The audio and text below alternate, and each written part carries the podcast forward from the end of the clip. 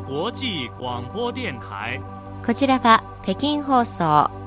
中国国際放送局です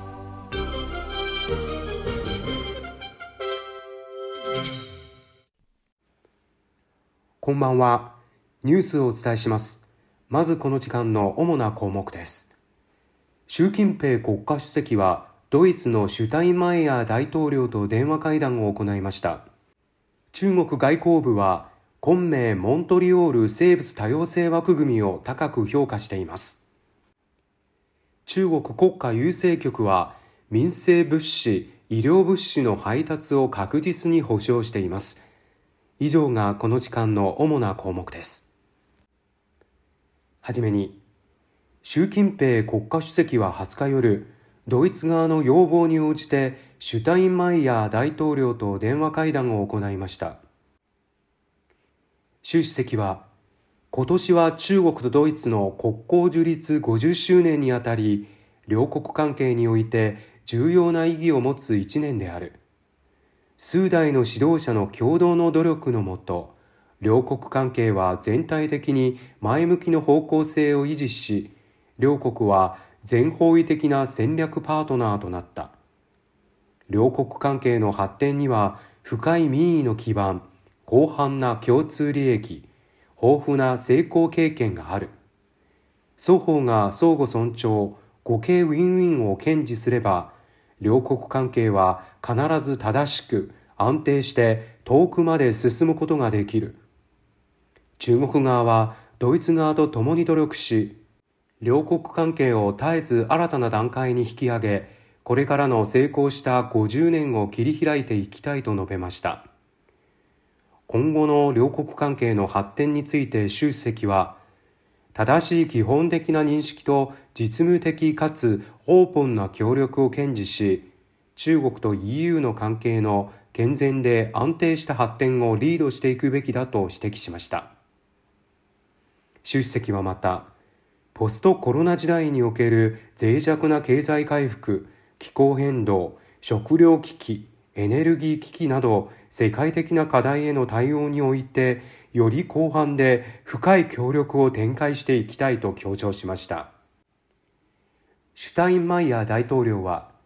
国交樹立から50年来ドイツと中国の関係は日増しに緊密になりその内包と外縁はより豊富かつ広範になり協力の成果は実り豊かで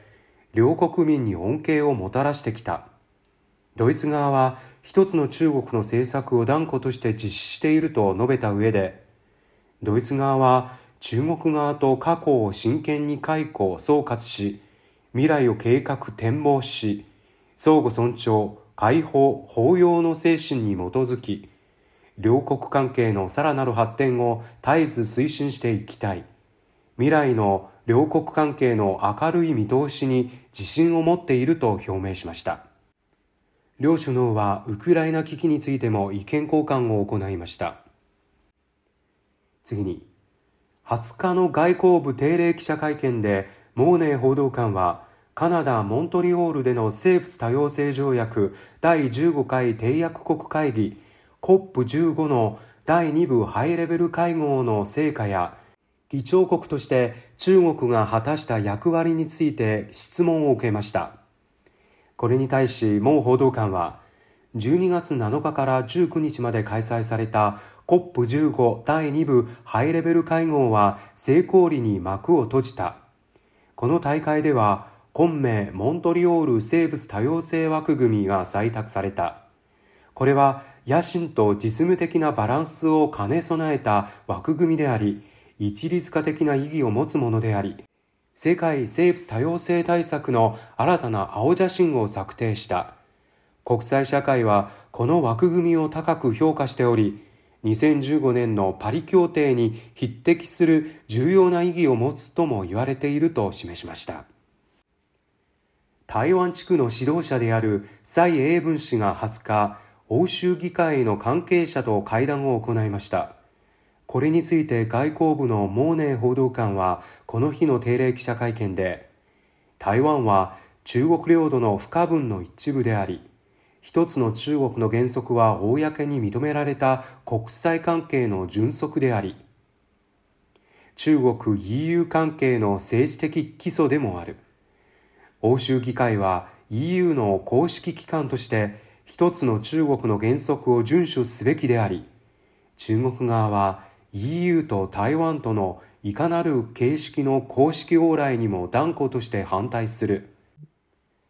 欧州側が一つの中国の原則を遵守し、台湾に関わる問題で原稿を慎み、中国と EU の関係の対局を乱さぬよう求めると指摘しました。お聞きの放送は CRI 中国国際放送局の日本語放送です。ただいま北京からニュースをお伝えしています。次のニュースです。中国国家郵政局は20日、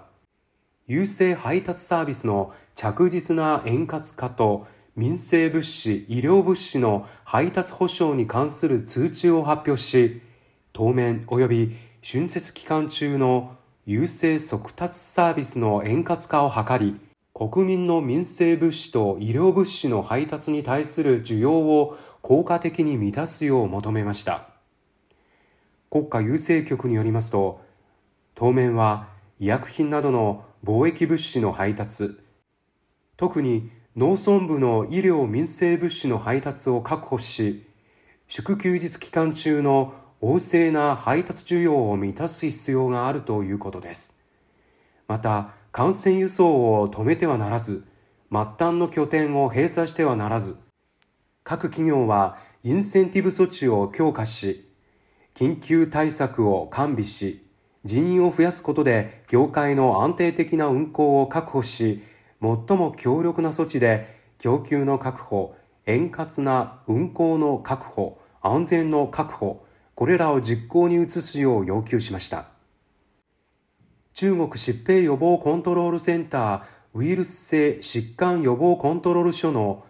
今日文波所長は20日の記者会見で新型コロナウイルスの変異株オミクロンは2021年11月の出現から今年12月18日までに BA.1 から BA.5 までの5系統から709のアケードに進化したと説明しました。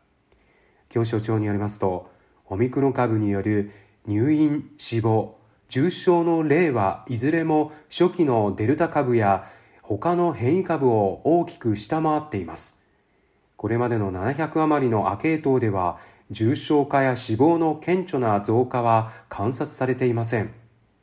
教所長は、人々はワクチンや自然感染によって一定程度の免疫を獲得しており、大衆を保護する力があると示しました。